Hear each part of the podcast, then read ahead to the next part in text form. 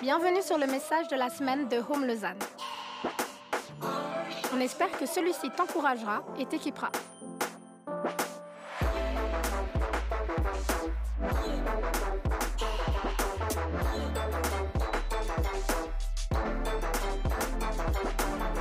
Pour plus d'informations sur notre Église, n'hésite pas à visiter notre site internet sur www.eglisehome.com.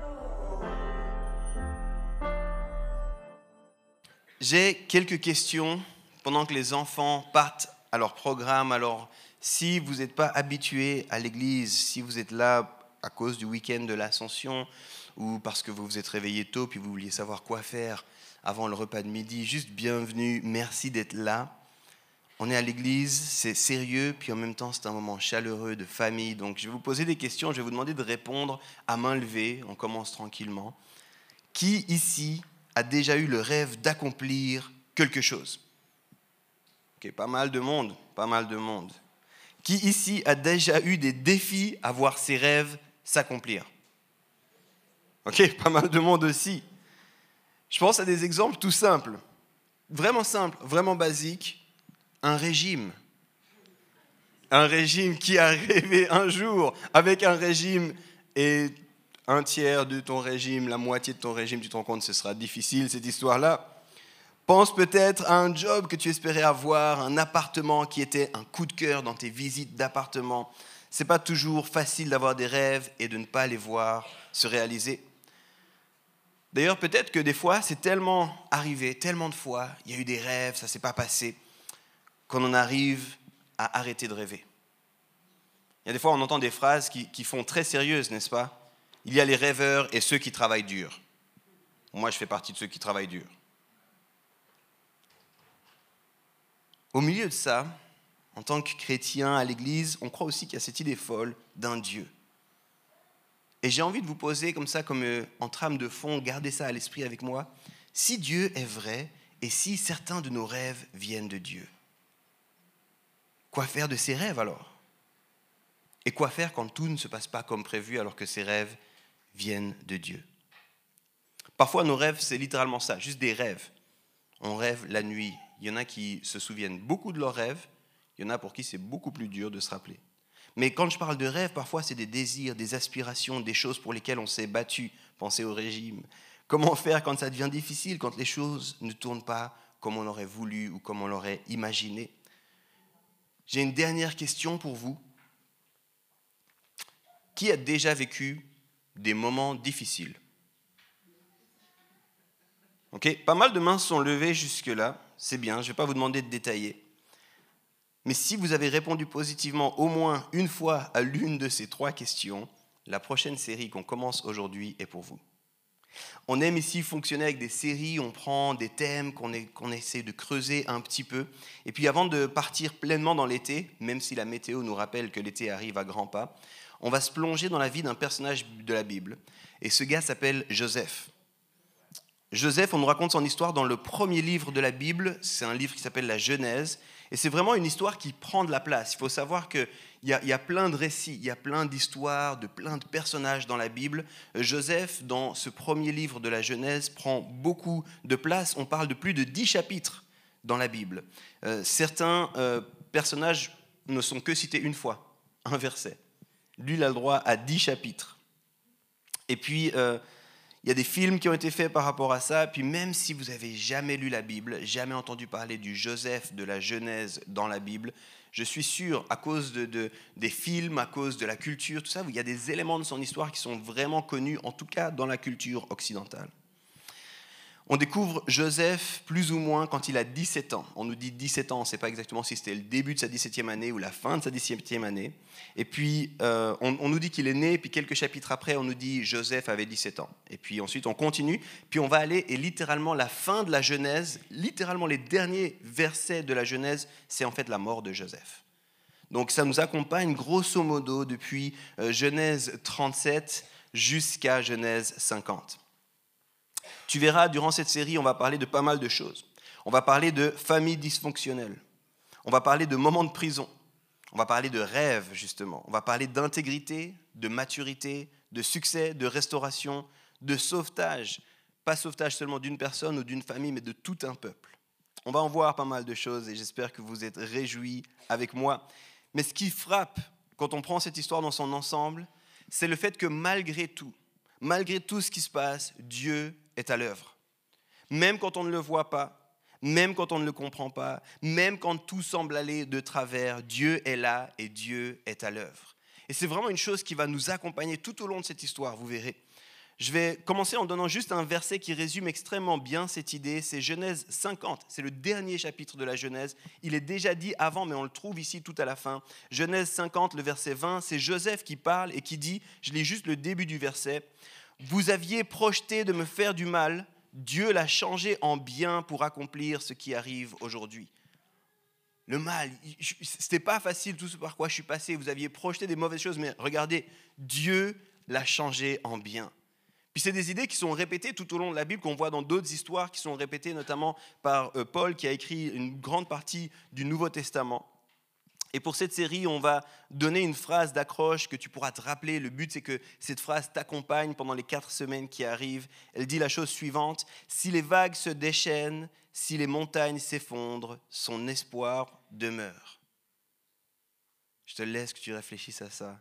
Si les vagues se déchaînent, si les montagnes s'effondrent, son espoir demeure. J'aimerais pendant cette série t'encourager à lire l'histoire de Joseph avec nous, de la lire pour toi. Tu peux la trouver dans la Bible, Genèse 37 jusqu'à Genèse 50. Euh, littéralement, tous les chapitres vont parler de Joseph, à part le chapitre 38 qui est un peu comme la fin de, de l'histoire qui précédait en fait mais Genèse 37 à Genèse 50, et durant les quatre semaines qui arrivent, du coup, en fait, ça c'est la première, donc durant les trois semaines qui arrivent, je t'encourage à lire cette histoire. Tu peux la lire plusieurs fois, t'en fais pas. C'est une histoire qui est fascinante, il y a plein de choses à voir. On parle ici de 13 chapitres à lire en 21 jours, c'est assez facile. Hein. Tu peux les lire calmement, tu peux la lire trois fois avec nous, mais prends le défi de la lire au moins une fois. Et puis j'aimerais t'encourager, prends le défi de la lire avec quelqu'un. Lis-la pour toi, c'est bien, prends des notes, pose-toi des questions, mais lis-la avec quelqu'un et puis qu'est-ce qui, qui saute à tes yeux quand tu lis cette histoire? Qu'est-ce qui t'interpelle? Qu'est-ce qui te questionne? Qu'est-ce qui te frappe? On va lire maintenant le départ de la vie de Joseph, ou en tout cas justement à partir de ses 17 ans. On n'a pas beaucoup d'informations entre ses 0 et 17 ans. Donc on va lire à partir de ses 17 ans. C'est vraiment euh, le tout départ. Je vais lire pas mal. Je vous encourage à prendre une Bible avec vous pour suivre. C'est Genèse 37. Je vous laisse aller jusque-là. Et puis, vous verrez, on a quelques informations sur euh, son, origine. On va parler notamment de sa fratrie, on va parler un petit peu de son père. Vous verrez qu'il y a plusieurs personnes. Il y a sa mère, mais il y a aussi des gens, qui, des femmes pardon, qui étaient épouses de son père, mais qui n'étaient pas sa mère. On va en parler tout de suite. Donc, allez à Genèse 37, on va lire les versets 1 à 14, puis ensuite, je vais juste sauter quelques versets, puis on va lire les versets 18 à 20. C'est un peu le début de l'histoire de Joseph dans la Bible. Genèse 37, les versets 1 à 14, je lis maintenant. Quant à Jacob, c'est le père de Joseph, il s'installa dans le pays de Canaan, là où son père avait séjourné. Voici la lignée de Jacob. Ça, c'était la fin. Maintenant, à l'âge de 17 ans, Joseph prenait soin du troupeau avec ses frères. Le garçon était en compagnie des fils de Bilha et de Zilpa, les femmes de son père, et il rapportait leurs mauvais propos à leur père. Israël, c'est un autre nom pour Jacob. Israël aimait Joseph plus que tous ses autres fils parce qu'il l'avait eu dans sa vieillesse et il lui fit un habit de plusieurs couleurs. Ses frères remarquèrent que leur père l'aimait plus que tous et se mirent à le détester. Ils étaient incapables de lui parler sans agressivité. Joseph fit un rêve et il le raconta à ses frères qui le détestèrent encore plus. Il leur dit, Écoutez donc le rêve que j'ai fait. Nous étions en train d'attacher des gerbes au milieu des champs, et voici que ma gerbe s'est dressée et elle est même restée debout. Vos gerbes l'ont alors entourée et se sont prosternés devant elle. Ses frères lui dirent, Est-ce que tu vas vraiment régner sur nous? Est-ce que tu vas nous gouverner? Ils le détestèrent encore plus à cause de ses rêves et de ses paroles. Je m'arrête là un instant, c'est la troisième fois qu'on dit que ses frères le détestent. Si vous avez un doute sur la relation, la fraternelle, hein. Je continue. Joseph fit encore, un, fait encore un autre rêve et il le raconta à ses frères. Joseph. Il dit, j'ai fait encore un rêve.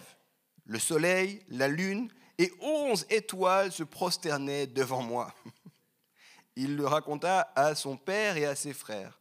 Son père lui fit des reproches et lui dit, Que signifie le rêve que tu as fait? Faut-il que nous venions, moi, ta mère et tes frères, nous prosterner jusqu'à terre devant toi? Ses frères se montrèrent jaloux, de lui, mais son père garda le souvenir de cela. Là, je m'arrête ici, on saute quelques versets parce que ça nous intéresse, ça ne participe pas vraiment au propos. Je continue maintenant. Les frères de Joseph étaient allés, là on est au verset 18 si jamais. Les frères de Joseph étaient allés s'occuper du troupeau de leur père à Sichem. Israël dit à Joseph, Tes frères ne s'occupent-ils pas du troupeau à Sichem? Vas-y, je veux t'envoyer vers eux. Il lui répondit, Me voici. Israël lui dit, Va voir donc tes frères, si, va voir pardon, si tes frères sont en bonne santé et si le troupeau est en bon état. Tu m'en rapporteras des nouvelles. Il le fit ainsi partir de la vallée d'Hébron. Joseph se rendit à Sichem. Ils le virent de loin, et avant, donc là c'est ses frères, ils le virent de loin, et avant qu'il ne soit près d'eux, ils complotèrent de le faire mourir. Ils se dirent l'un à l'autre, là on passe de, la colère, de détester, à l'envie de tuer. Hein. Ils se dirent l'un à l'autre, voici le rêveur qui arrive. Allons-y maintenant, tuons-le et jetons-le dans une citerne. Nous dirons qu'une bête féroce l'a dévoré, et nous verrons ce que deviendront ses rêves. Je m'arrête là. Fin de cette première, ce premier épisode, j'espère que ça te donne envie de lire la suite, là, de, enfin, mais qu'est-ce qui va se passer? Ça reste un peu comme euh, un cliffhanger, on dit à la fin d'une série, là, où tu te dis, je suis obligé de regarder l'épisode suivant, au moins pour savoir ce qui va se passer. Je t'encourage à lire la suite. Quand tu lis ces, ces quelques versets, et que c'est le début d'une histoire, il y a des choses qui, qui sautent aux yeux. Et je ne sais pas à quel point tu connais la suite de l'histoire de Joseph, alors je te l'ai déjà dit, il va finir et puis il va s'adresser à la fin en disant Vous avez voulu du mal de moi. Là, il parle de ça, mais Dieu l'a tourné en bien. Donc, il va se passer plein d'aventures. Tout ne sera pas facile, mais ça va bien se finir, cette histoire. Mais quand tu, lis ça, il y a des choses qui te sautent aux yeux. Tu peux essayer de, rendre la chose romantique au possible. Tu peux essayer de la rendre allégorique au possible. Mais j'ai envie de te dire le départ de la vie de Joseph, c'était un départ plutôt pourri. Tu peux essayer tout ce que tu veux, là, tu peux retourner les choses, dire non, mais je pense qu'il y a quelque chose qui se voit. Non, c'est pourri l'histoire. C'est pourri, c'est un départ. Personne ne veut un départ comme ça, là.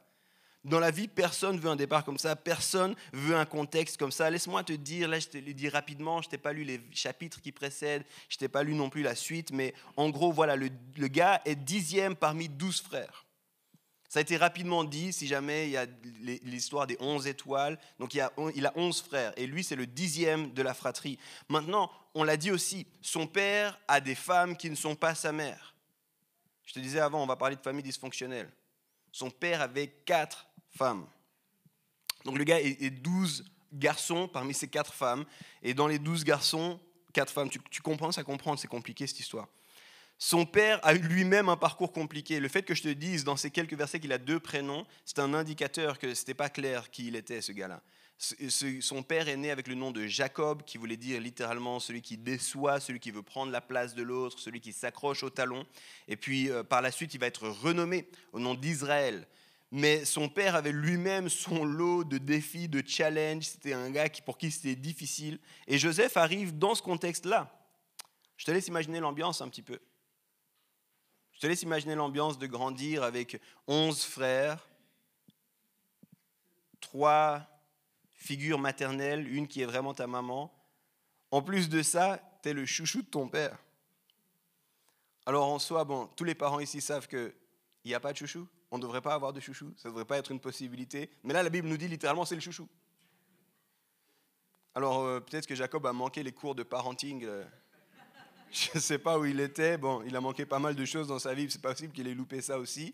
Mais c'était un chouchou. Puis là, on nous dit que c'était un chouchou parce qu'il arrivait tardivement dans la vie de Jacob. Mais en vrai, c'est aussi un chouchou parce que parmi les différentes femmes de Jacob qui s'est fait lui-même avoir dans son, dans son parcours, puis qui a été nul concernant cette situation-là, euh, en fait, il était vraiment amoureux de la maman de Joseph. Et du coup, c'est le premier enfant de cette femme qu'il aimait vraiment. Donc, Joseph est le chouchou. Son papa, non seulement il l'a dans son cœur, ce qui est déjà mauvais en soi, mais en plus de ça, il n'hésite pas à le dire parce que tout le monde sait que Joseph est le chouchou. Et au cas où ce n'était pas clair, il lui offre même des habits qu'il n'offre pas aux autres. C'est petite parenthèse juste là. Nous, on a quatre enfants. Euh, deux seuls parents, d'accord? Il n'y a pas d'autres parents dans l'histoire. On a quatre enfants. Et euh, on a deux filles, puis ensuite des jumeaux. Et il y a un truc qui pourrait se passer facilement, c'est que la deuxième fille pourrait faire que d'hériter des, habits de sa grande sœur. Surtout à l'âge qu'elles ont maintenant, parce que ça grandit assez vite, les habits ne sont pas si défectueux que ça, on pourrait juste lui donner.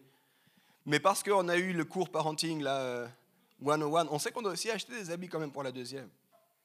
On sait qu'il faut qu'on lui montre aussi, tu sais, t'es aimé ici, tu n'as pas que les restes des autres, d'accord? Donc là, imagine 12 gars. Je ne sais pas vraiment comment ça se passait, les habits, c'est une anecdote là, mais. Et, le père qui décide d'aimer plus le dixième, et qui au milieu de ça lui donne la paire de chaussures qui, qui, cartonne, le, les Jordan, il les donne à son dixième fils. Euh, il n'en a rien à faire que de voir la tension entre les, frères et tout ça, il continue à vraiment aimer. C'est chaud cette histoire. Donc Joseph arrive dans un contexte dysfonctionnel, et si ça ne suffisait pas, Joseph a de la peine à faire profil bas. Si ça ne suffisait pas, Joseph a des problèmes d'ego. Imagine déjà le contexte. Je ne sais pas pour toi. Je, me mets dans les, dans les, chaussures, dans les sandales de Joseph. Je me dis, joue là, profil bas. Quand tu reçois l'habit là du papa, tu dis merci papa, tu le mets en bas de ta pile d'habits. Ce n'est pas l'habit que tu portes tous les jours. Quand tu vois qu'il y a de la tension à la maison, tu te tais, tu te mets de côté. Mais lui, Joseph, trouve qu'il y a d'autres choses à faire. Et au milieu du repas, il dit Ah, au passage, j'ai fait un rêve. J'imagine le repas, les douze frères autour de la table, ça doit se battre pour les chocs à pic et tout ça. Et Ah, au passage, j'ai fait un rêve, vous allez m'adorer. Fou ça Comme si le ciel était du même avis que papa. Je, ne sais pas quoi vous dire. Là, les frères sont de plus en plus en colère. Et tu dis, bon, erreur de débutant, t'aurais pu te taire, bon, c'est pas grave. Tu vois la réaction de tes frères. Quelques temps après, j'ai refait un rêve, les gars.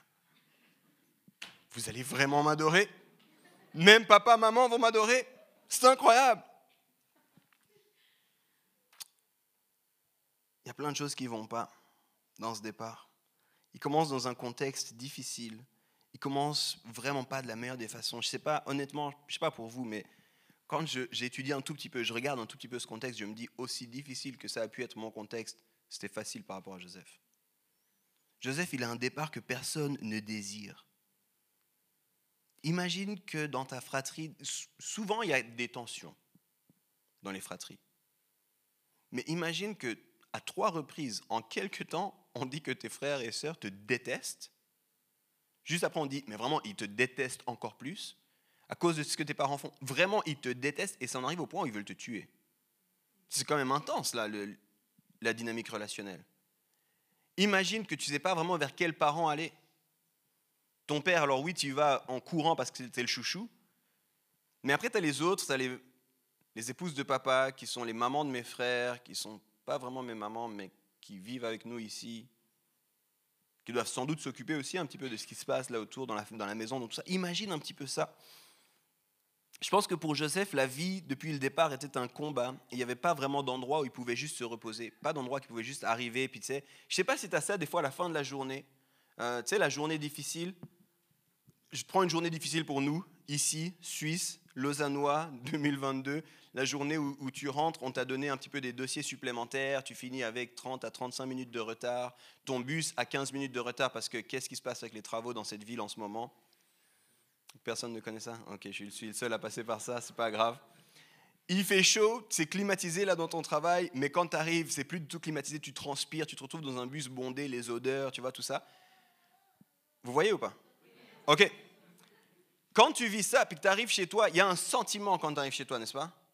Il y a un sentiment Ah En anglais, on dit home sweet home. C'est enfin à la maison.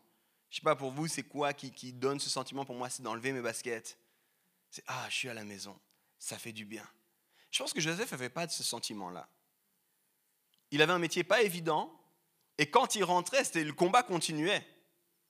Qu'est-ce qui a été dit Qu'est-ce qui a été fait Où est-ce que je peux me mettre Qu'est-ce que mes frères ont fait encore comme tour ou quoi Et ça escalade au point où, juste après, tu verras, les frères ne vont juste pas le tuer, mais c'est quasiment comme s'ils avaient décidé de le tuer. Ils vont littéralement le laisser dans une citerne, puis il va être vendu en esclavage. Puis pour eux, ce sera la fin de l'histoire de Joseph. Alors j'ai besoin de m'arrêter là juste un petit instant. J'ai besoin de m'arrêter là pour te dire une chose dès le début. Il faut que tu l'entendes. Dieu n'est pas limité par ton contexte. Dieu n'est pas limité par ton départ. Dieu n'a pas honte de ton histoire. Dieu ne rougit pas de voir que tu n'as pas tout de parfait, que tout n'est pas aligné pour toi. Dieu n'est pas limité par ton contexte.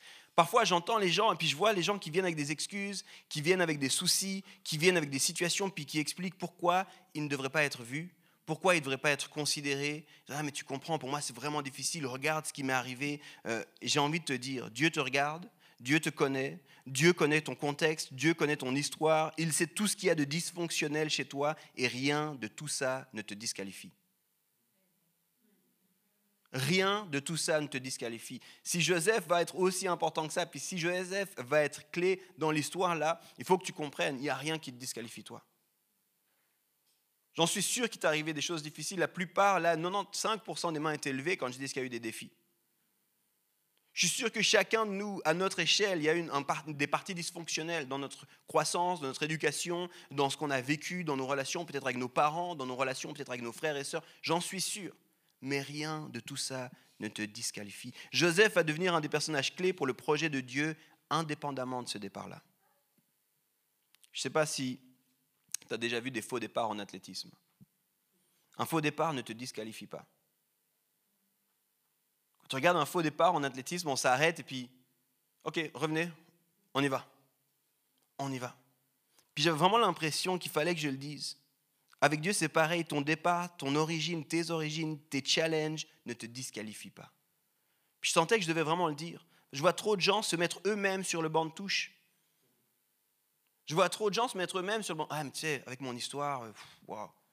Les parents que j'ai eus, là, pas sûr, tu sais avec mon manque d'éducation, avec le fait que je n'ai pas réussi mes études, avec mes erreurs, avec le fait que je me suis mis peut-être avec une mauvaise personne pendant un temps, j'ai fait alliance avec une mauvaise personne, c'est sûr, Dieu ne peut rien faire avec moi. J'ai envie de te dire, Dieu a utilisé un gars qui s'est fait passer la plupart de sa vie pour quelqu'un d'autre.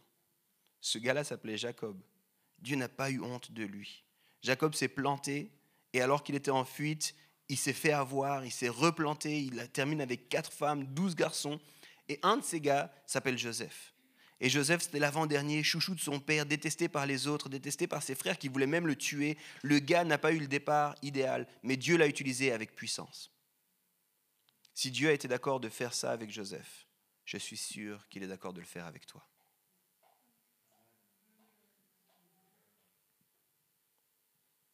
Dieu n'est pas limité par ton contexte.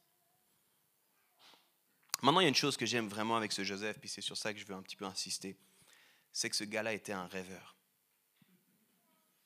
Joseph était un rêveur, le gars avait des rêves. Alors pour Joseph, repense à la définition que j'ai donnée des rêves hein, au départ. Pour Joseph, les rêves, ça, lui venait la nuit, littéralement en tout cas de ce qu'on entend, de ce qu'on comprend, c'était qu'il dormait et puis pendant la nuit, il faisait des rêves. Mais je crois aussi que la notion de rêve est plus large, je l'en ai parlé avant. C'est l'idée et l'envie de pouvoir faire quelque chose. Je crois que rêver, c'est avoir la capacité de voir la situation présente, mais d'envisager un futur différent. Ça, c'est rêver. Rêver, c'est d'être capable d'avoir une vision qui nous motive pour aller de l'avant. Et Joseph avait des rêves surprenants. Dans les versets qu'on a lus, on a pu voir deux rêves de Joseph. Dans le premier rêve, il voit ses frères qui littéralement s'incline devant lui. Puis c'est pas difficile de chercher l'interprétation puis la compréhension. Hein. Ses frères ont tout de suite compris de quoi il en retournait. Parce que des fois, je dis ça parce que des fois dans les milieux chrétiens, on veut tous surinterpréter les rêves. Est-ce que ça veut dire ça? Qu'est-ce que ça peut vouloir dire? Là, c'est clair pour tout le monde. Hein. Puis dans le deuxième, il voit ses frères, mais aussi ses parents s'incliner. Ce pas des petits rêves. Puis j'aimerais te le dire d'entrée, je crois que c'est bon d'avoir des rêves. En fait, j'aimerais t'encourager à avoir des rêves. Il n'y a rien de pire que de vivre sans but et sans ambition. Il n'y a rien de pire que de vivre en disant, ben, je pense que tout est fait. Je vais juste attendre. Non, je pense qu'on doit avoir des rêves, on doit avoir des ambitions, on doit avoir des rêves, des rêves pour ta vie, une vision pour ta vie, une destination pour ta vie. Et je rêve de quelque chose pour ma vie. Je crois que tu devrais avoir des rêves pour ta famille. Je crois que tu devrais avoir des rêves pour cette communauté. ou pour ta communauté. Je crois que tu devrais avoir des rêves pour ta région. On devrait avoir des rêves, on devrait avoir des rêves. Et alors comprends-moi, je ne parle pas ici de rêves humains à notre échelle, nos désirs. Je parle de rêver avec Dieu. Je crois que Dieu donne des rêves. Je crois que Dieu donnerait des rêves. Les rêves, c'est souvent en fait la façon que Dieu a de nous conduire. Alors il y a les rêves comme Joseph au milieu de la nuit. Puis il y a des rêves, des passions qui sont là. Puis je crois que Jésus lui-même donne des rêves. Quand il dit allez et faites de toutes les nations des disciples, ça doit devenir un rêve pour nous. Ça doit devenir un rêve, dire attends, s'il a dit ça, ça doit devenir un rêve pour moi.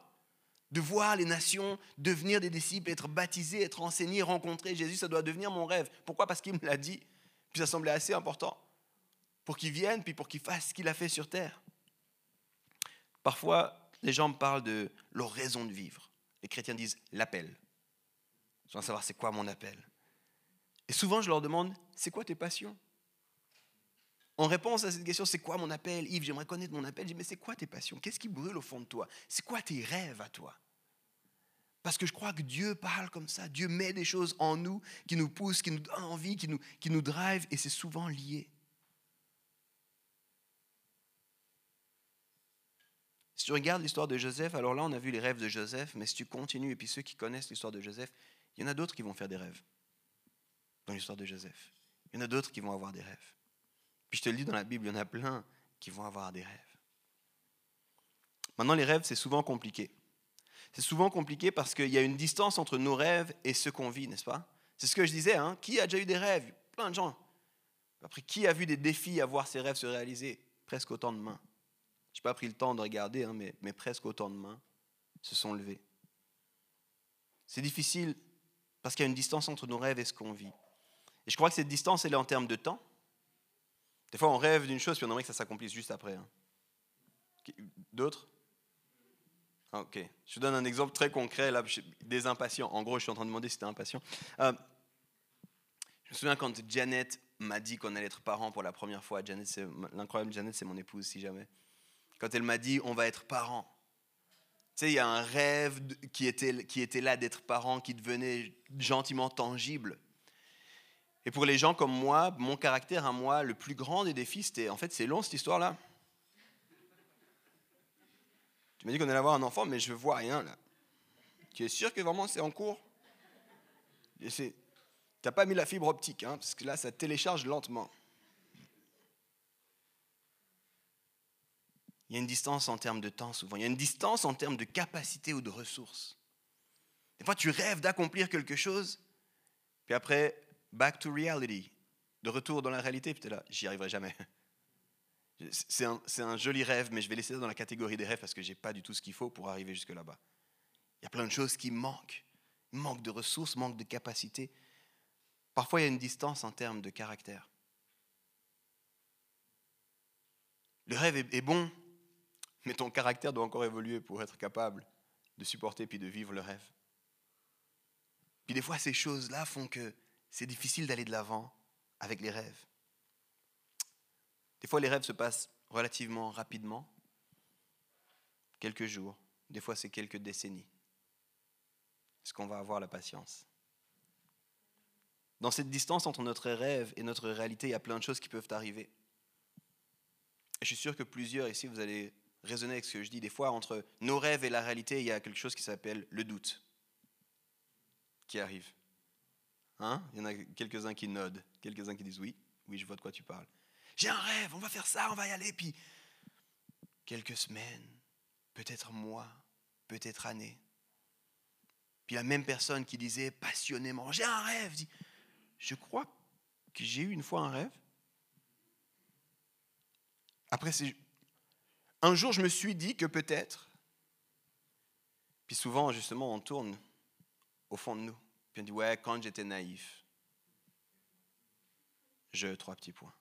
Parce que des fois, entre, dans la distance entre le rêve et la réalité, il y a le doute qui prend place. Parfois, il y a l'impatience qui prend place. J'ai ce rêve, alors je vais tout faire, et puis on fait plus de dégâts que de bien. Parce qu'on est impatient de faire venir le rêve à la réalité. Et alors on décide de prendre par nos propres forces l'accomplissement du rêve. C'est aussi une chose qui se passe. Regarde les personnages bibliques, tu verras ça. Des fois, il y a la mélancolie qui arrive. Des fois il y a le péché qui arrive. Parce qu'on n'est pas capable avec cette distance entre nos rêves et la réalité.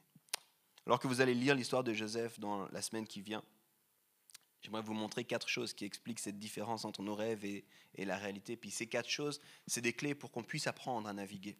Il y a plusieurs théologiens qui disent une des choses qu'on voit dans l'histoire de Joseph, c'est celle-ci. Comment naviguer entre ce que Dieu nous a donné et puis l'accomplissement de ce que Dieu nous a donné. Comment naviguer cette tension-là? Comment ne pas perdre nos rêves? Parce que, spoiler alerte, sans que ce soit des gerbes de blé, les rêves de Joseph vont se réaliser. Mais autre spoiler alerte, c'est pour te donner goût, là, c'est du teaser. Il se passe en compte environ 22 ans entre les rêves de Joseph puis la réalisation des rêves de Joseph. Il y en a dans la salle, je suis même pas sûr d'avoir 22 ans déjà. Il y en a, ça représente plus que la moitié de ta vie, 22 ans. Plus de la moitié de ta vie. Voilà, regarde ce qu'il a attendu, le gars-là. Alors, quatre choses que Joseph a dû découvrir et que nous devons comprendre si nous voulons bien vivre nos rêves. Vous êtes prêts? Ok. Ceux qui prennent des notes, sortez les crayons, les stylos, les, feutres, les, les stabilos. On est parti. La première des choses, la réalité est différente. Dans le cas de Joseph, il a rêvé que ses frères s'inclinaient devant lui. OK? Ça, il l'a rêvé, puis ça, c'était clair. Mais il n'a pas rêvé de tout ce qui allait se produire. Il n'a pas rêvé de la citerne. Il n'a pas rêvé de son arrivée en Égypte. Il n'a pas rêvé de la prison. Il n'a pas non plus eu un calendrier qui lui montrait le temps qui allait se passer. La réalité est différente. Quand on rêve, on doit toujours se rappeler que nous n'avons qu'une part de ce qui va se passer. Dans les rêves, quand, Dieu dépose quelque chose, on n'a qu'une part de ce qui va arriver. N.T. Wright, qui est un théologien reconnu contemporain, le dit ainsi Toute prophétie, là il parle à propos du futur, fonctionne comme des panneaux indicateurs dans le brouillard. Tu n'as pas toute l'histoire qui t'est racontée. Tu n'as pas tout qui est là. La réalité que tu vas vivre est différente de ton rêve. Puis il faut le savoir. C'est ça qui fait naître des fois la frustration, c'est ça qui fait naître des fois l'impatience, c'est ça qui fait naître des fois la mélancolie. la réalité est différente. Et on pourrait se demander pourquoi Mais pourquoi Dieu? Pourquoi tu dis pas tout? Pourquoi ma réalité doit être différente de mes rêves? Et je crois que la raison principale, c'est que le but de Dieu quand il nous donne des rêves, c'est pas de nous révéler le futur. Et ça, c'est important que je m'arrête un tout petit instant là-dessus. Le but de Dieu, c'est pas de nous révéler le futur. Tu sais pourquoi? Il y a toute une série d'éléments qui nous montrent que Dieu est contre la divination, contre le fait de raconter le futur, contre le fait de chercher à comprendre et connaître le futur. Dieu est opposé à tout cela. Puis ça se faisait à l'époque de plein de façons, puis ça continue à essayer de se faire aujourd'hui de plein de façons. Puis Dieu n'est pas pour ça. Puis des fois, on fait l'amalgame. On pense que parce que Dieu donne des prophéties, Dieu veut me raconter le futur. Dieu ne veut pas te raconter le futur. Il ne veut pas du tout te raconter le futur. Il ne veut pas te dire tout ce qui va arriver. Il veut te donner des éléments pour t'aider à vivre maintenant en ayant conscience que ce n'est pas la fin de l'histoire. Il te donne juste des éléments. Tu sais, le, cœur de Dieu, il faut que tu comprennes ça. Dieu, son cœur, c'est que tu aies confiance en lui. Et du coup, au milieu des fois des défis, au milieu des choses, tu dis, ah, j'y arriverai pas. C'est dans ces moments-là, des fois, que une parole, un rêve, quelque chose qui vient, puis c'est juste Dieu qui entend te dire, tiens bon, tiens bon, c'est pas infini encore. Il y a autre chose pour toi. Mais si tu le prends comme la révélation de tout le futur, ça va être difficile. Déjà, c'est pas qui est Dieu, mais en plus de ça, comme je viens de le dire, la réalité est différente que nos rêves. Dieu veut nous donner des rêves pour nous donner la force et le courage de lui faire confiance. Je crois que des fois, Dieu nous rappelle nos rêves pour nous donner la force et le courage de lui faire confiance. Jacob, le père de Joseph, a fait un rêve. Ça, c'est pour ceux qui veulent lire un peu plus largement. Tu t'es dit, on a le temps, 21 jours, 13 chapitres. Lis la vie de Jacob juste avant. Jacob, il, fuit. Littéralement, il doit fuir son frère. Euh, à cause de choix aussi euh, qu'il a fait, et puis son frère qui veut aussi le tuer. C'est une autre histoire de frère qui veut le tuer. Euh, et du coup, il doit fuir aussi la maison. Puis quand il fuit la maison, il se retrouve à un endroit, et quand il se retrouve à cet endroit, en fait, il va faire un rêve lui aussi. Ou plutôt, il va avoir comme une vision. Il va avoir une vision d'une échelle, des anges qui montent et qui descendent. Et tellement il est impacté par cette vision qu'il va renommer le lieu où il a cette vision, il l'appelle Bethel, la maison de Dieu. Puis c'est intéressant parce que des années après, alors que Jacob commence à aligner un peu sa vie, à mettre les choses un peu en place, Dieu lui dit retourne à Bethel. Je crois que Dieu fonctionne comme ça avec les rêves. Il nous donne des rêves pour nous dire accroche-toi, fais-moi confiance, je suis avec toi. Puis par moments, quand on oublie, quand ça devient difficile, ou alors quand on oublie parce que ça devient confortable, Dieu nous dit retourne à tes rêves, rappelle-toi tes rêves. Ce n'est pas encore fini. Rappelle-toi, Joseph a eu un départ difficile, sa situation était compliquée. Dieu ne lui a pas donné des rêves pour qu'il puisse faire le beau devant ses frères. On en reparlera. Il lui a pas dit, au milieu de tes défis, va te la raconter là. Montre-leur que tu es mon chouchou à moi aussi. Non, Non, c'est pas du tout pour ça. Dieu lui a donné des rêves pour lui rappeler, je suis avec toi et il y a d'autres choses qui vont arriver. Mon projet est plus grand que ce que tu es en train de vivre ici. Dieu lui donne des rêves. Hé Joseph, voilà, il va se passer quelque chose un jour. Tiens bon. Je crois qu'on doit avoir ça. Je ne sais pas si... J'hésitais à en parler, hein, mais ce qu'on vit aujourd'hui avec Home est tellement différent de ce qu'on a rêvé pour Home au départ. Quand je pensais à cette différence entre la réalité et les rêves, il faut que tu comprennes que on a rêvé Home, ça fait, ça fait, on a fêté les 5 ans en février, ça fait à peu près 6 ans, grosso modo un peu plus de 6 ans qu'on travaille sur ce projet d'église mais, ça fait bien plus qu'on prie, qu'on rêve, qu'on a, qu'on a un fardeau par rapport à ça. puis il y avait des choses qu'on avait reçues, mais la plupart des choses, on ne les avait pas du tout. Puis on s'est accroché à ces rêves dans des moments quand ça devenait difficile, quand on avait l'impression qu'on n'allait pas y arriver, quand on était dans le doute. On s'est accroché à ces rêves-là. Mais aujourd'hui, c'est très différent de ce qu'on a rêvé. Il y a plein de choses qui ne sont pas du tout ce qu'on avait rêvé. Mais différent, ça ne veut pas dire moins bien. Mais c'est important de savoir cette différence. Sinon, on risque de mal se comporter avec nos rêves. Alors mon premier point, c'est que la réalité est différente. Mon deuxième point, c'est que souvent, si pas tout le temps, la réalité est plus difficile que ton rêve. Beaucoup plus difficile que ton rêve. C'est intéressant de voir Joseph, lui, il a vu la belle partie des rêves. Tes frères, ceux qui te détestent, vont s'incliner devant toi. Ça, c'était la partie du rêve qu'il voulait avoir. C'est la partie qu'on veut. On veut toujours les bonnes histoires, on veut toujours la bonne partie. On, est, on est comme qu'on fait de cette façon-là. Il n'a pas vu, encore une fois, les défis qui allaient se passer. Il n'a pas vu tout ce que ça allait lui coûter pour en arriver là. Il n'a pas vu à quel point il allait devoir faire un travail sur lui-même. On va en parler dans, les prochains messages. Mais il a dû avoir un travail profond de caractère de Joseph pour en arriver à la réalisation. Il n'a pas vu ça je crois qu'on fait souvent ça avec nos rêves. Je te donne un exemple comme ça. Et il y en a plusieurs, peut-être il y en a dans la salle. On accompagne les gens dans le mariage. Puis en ce moment, c'est un peu la saison. Hein. Vous avez dû recevoir vos faire-part. Vous avez dû commencer normalement à regarder pour vos garde-robes. Je parlais au début des régimes, peut-être certains aussi, c'est en lien avec l'histoire des mariages. I don't know. Je ne juge pas. C'est gentiment la saison qui arrive des mariages souvent. Et je donne ça comme exemple, mais la plupart des gens ont, et ce n'est pas une mauvaise chose, mais ils ont une vision extra-romantique du mariage. Ils ont une vision de ces romantisme plus plus quand ils pensent au mariage. Et si tu leur demandes à quoi tu penses que ça va ressembler ta vie, c'est incroyable parce que ça ressemble au, plus beau que le plus beau de tous les films d'Hollywood. Ça, ça ressemble presque à un cartoon à ce point-là. Je pense que quand je rentre, l'herbe, la fumée de la bonne odeur du repas, je pense la musique, on dansera, on regardera les étoiles, on se dira je t'aime, elle me dira moi aussi, je te dirai moi plus. On ne dormira pas tellement on parle, tellement on s'aime, tellement on discute. Il n'y aura jamais de problème de facture, il n'y aura jamais de problème de logistique. Non, ça c'est facile, Dieu s'occupe de ça. Nous, on va juste s'aimer. Ils vécurent d'amour et d'eau fraîche. C'est un peu ça quand tu parles avec les couples au début, tu sais, ce qu'ils projettent du mariage, là, ce qu'ils imaginent. Alors oui, hein, pour ceux qui vont se marier, ceux qui sont mariés rigolent. Pour ceux qui vont se marier, oui, ce sera beau.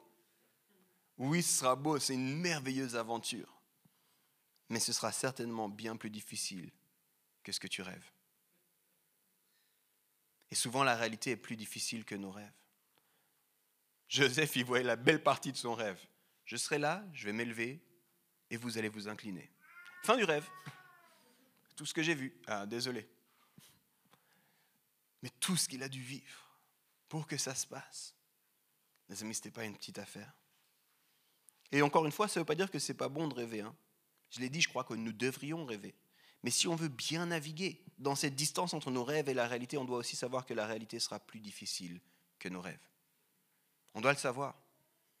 Parce que quand les défis arrivent, il ne faudra pas qu'on soit surpris. Troisième point, la réalité est bien souvent plus longue qu'un rêve. Je te l'ai dit avant, on compte environ 22 ans entre le rêve de Joseph qu'on a lu et la réalisation de ses rêves. Il a rêvé à 17 ans, puis on imagine que c'est à 39 ou 40 ans quand ses rêves se réalisent. Puis c'est assez précis. Quand je dis on imagine, je te donne ce défi-là, quand tu lis, tu peux aller lire. Mais on nous donne beaucoup de références de temps dans l'histoire de Joseph. Et, tu verras au passage, euh, ça, ça, se produit quand il y a un temps de famine, et puis littéralement, on sait les années d'abondance, les années de famine. On nous dit après deux années de famine, sa famille revient. Donc c'est assez précis quand on dit 22 ans. C'est pas une, on suppose. Hein. Non, non, il y a eu plus de 20 ans. C'est fou de voir comment Dieu fonctionne. Mais très souvent, il place quelque chose dans nos cœurs, un rêve. Et puis avant la réalisation de ce rêve, il y a les années. Puis des fois, on n'aime pas ça. J'ai envie de dire souvent, on n'aime pas ça. La plupart, vous êtes un peu comme moi, impatient. Pas forcément autant que moi, mais vous êtes un peu comme moi, impatient. J'ai eu un rêve. C'était hier quand même. Pourquoi il n'est pas encore arrivé? Bon, semaine prochaine au max. Les saisons passent. Il y a tout un cycle de saisons. Puis on se dit, mais qu'est-ce qui se passe? On est dans une culture du tout, tout de suite et maintenant. Et réaliser que parfois Dieu va te donner un rêve et qu'il y aura une ou des décennies avant que ce rêve ne se réalise, c'est pas simple, les amis. Mais il y a une expression dans la Bible au moment voulu par Dieu, au moment décidé par Dieu, la chose se passe. Puis je pense qu'en tant que chrétien, on doit fonctionner beaucoup plus sur les moments décidés par Dieu que sur nos moments à nous. On doit apprendre beaucoup plus à faire la paix avec le fait que c'est au moment où Dieu a décidé ça. On devrait devenir des, stewards, comment on dit ça? Des, gestionnaires, mais, vraiment avec encore un, sens euh, de délicatesse, on devrait porter les rêves que Dieu nous donne et vraiment dire, OK, Seigneur, tu m'as donné ce rêve, tu sais, j'en prends soin là, je, le travaille ce rêve, je le rends possible, mais, c'est toi qui vas l'amener à la réalisation. Puis moi, je te fais confiance là-dedans. Puis quand ça devient difficile, je me rappelle pourquoi tu m'as donné ce rêve. Puis Seigneur, c'est toi qui m'as donné ce rêve. Qu'est-ce que tu veux en faire maintenant? Seigneur, je te fais confiance. Parfois, dans la vie de Joseph, il y a des moments, vous, vous lirez encore une fois, mais on lira tous ensemble il y a des moments où il est en prison. Puis on nous dit, un moment, ça m'a marqué en particulier, un moment, on nous dit qu'il est en prison. Puis il s'attendait, puis littéralement, si tu lis, tu t'attends à ce que ce soit un, un moment pivot dans l'histoire de Joseph. Tu dis, oh, là, c'est bon. Et il va se passer deux ans de silence.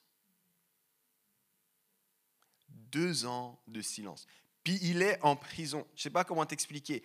Il n'a pas la parole de Dieu dans son iPhone il n'a pas une belle Bible, il n'a pas YouTube avec des explications vidéo, des, passages, il n'a pas la possibilité de se faire son petit thé à la menthe le matin et de méditer puis de vivre son moment de ses quiet time, moi et Dieu.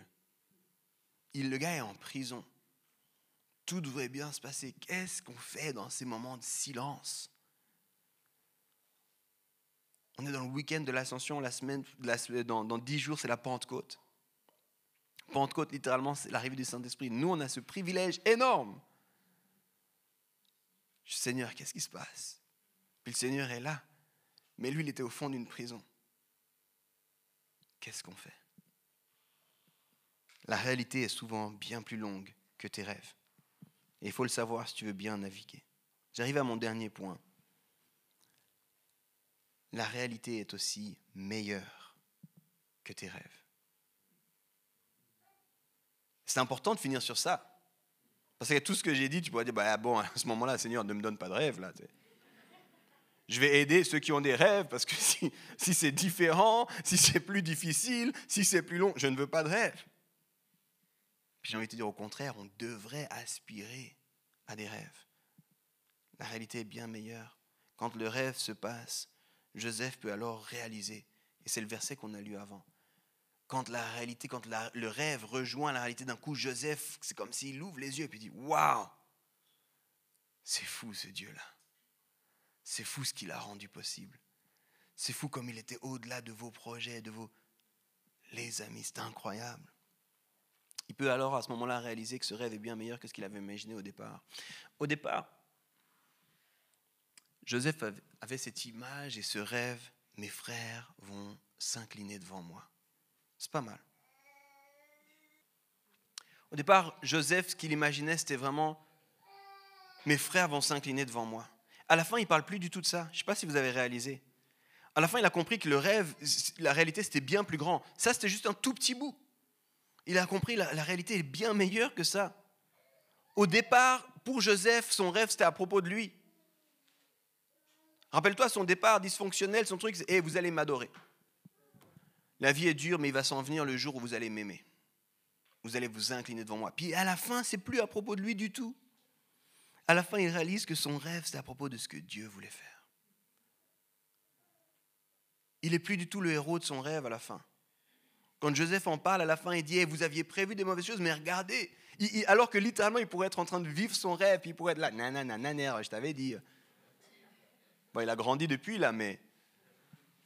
Mais il aurait pu rester dans cette immaturité, il aurait pu rester dans cet égocentrisme, il aurait pu rester dans cette vengeance par rapport à un départ difficile, mais il arrive à la fin de sa vie, de son rêve, son rêve arrive à réalisation, et alors qu'il pourrait prendre avantage sur ses frères, sur tout ce qui se passe, il a les amis, si seulement vous savez. Et la Bible nous dit qu'il se rappelle de ce rêve. Là, dans les passages qu'on a lus, il nous a dit que le père de Joseph avait gardé ça quelque part. Si vous lisez, vous serez attentif. Il nous a dit aussi que d'un coup, Joseph, c'est comme s'il se rappelle, il y a, un souvenir qui arrive. Il ah et au moment où le rêve arrive à réalité, il dit c'est bien plus grand que ce que j'avais pensé. Ce rêve, ce n'est pas à propos de vous qui vous inclinez devant moi. Ce rêve, c'est à propos de Dieu qui sauve son peuple.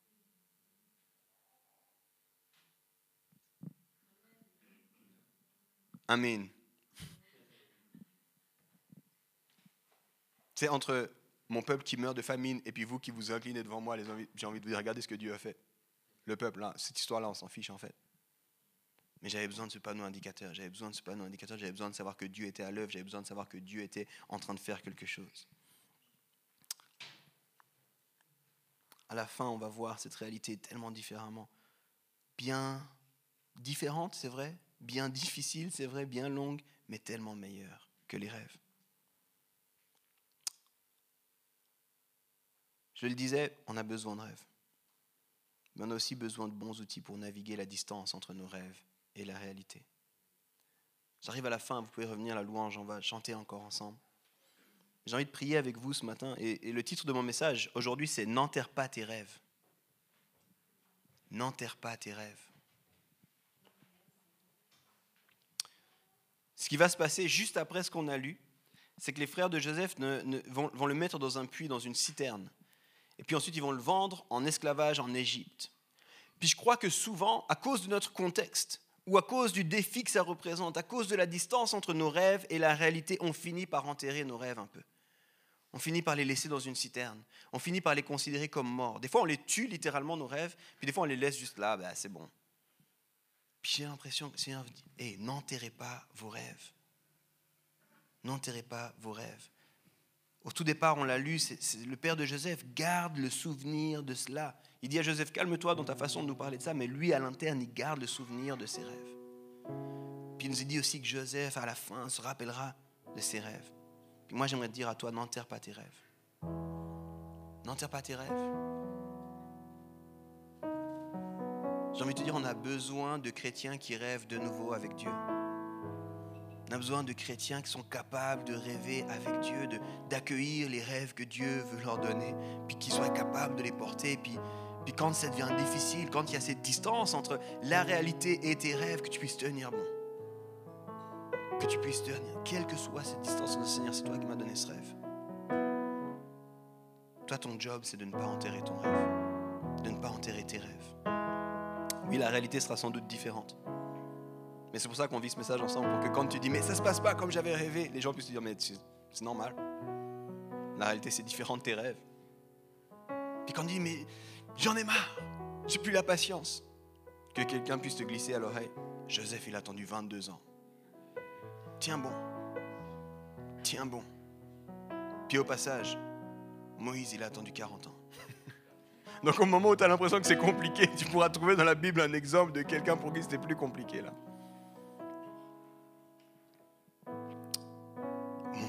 Mais c'est tellement difficile. Pour te rappeler, la réalité est souvent plus difficile que nos rêves.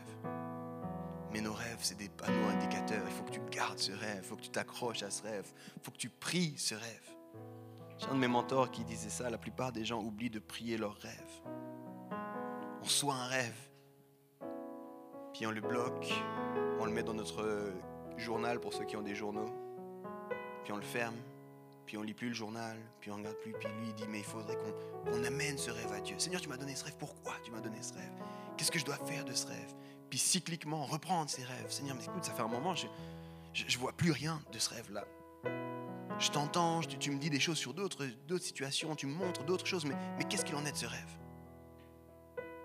Qu'est-ce que j'ai pas compris? Qu'est-ce que, qu'est-ce que tu veux affiner par rapport à ce rêve? Quelle est la part à moi qui doit être retirée de ce rêve? Dans Jean 15, il y a une merveilleuse parabole. Jésus qui la raconte, qui, fait ce, parallèle entre, nous et puis toute la réalité d'un plan de vigne. Et puis il dit que le, Père, littéralement, il coupe ce qu'il faut. Je crois que pour Joseph, il a fallu que le Père coupe des choses du rêve. Le rêve, c'était le rêve. Mais comment Joseph avait compris ce rêve, il y avait des choses qui devaient être coupées par le Père. Merci d'avoir écouté notre message de la semaine. Pour plus d'informations, n'hésite pas à visiter notre site internet sur www.eglisome.com.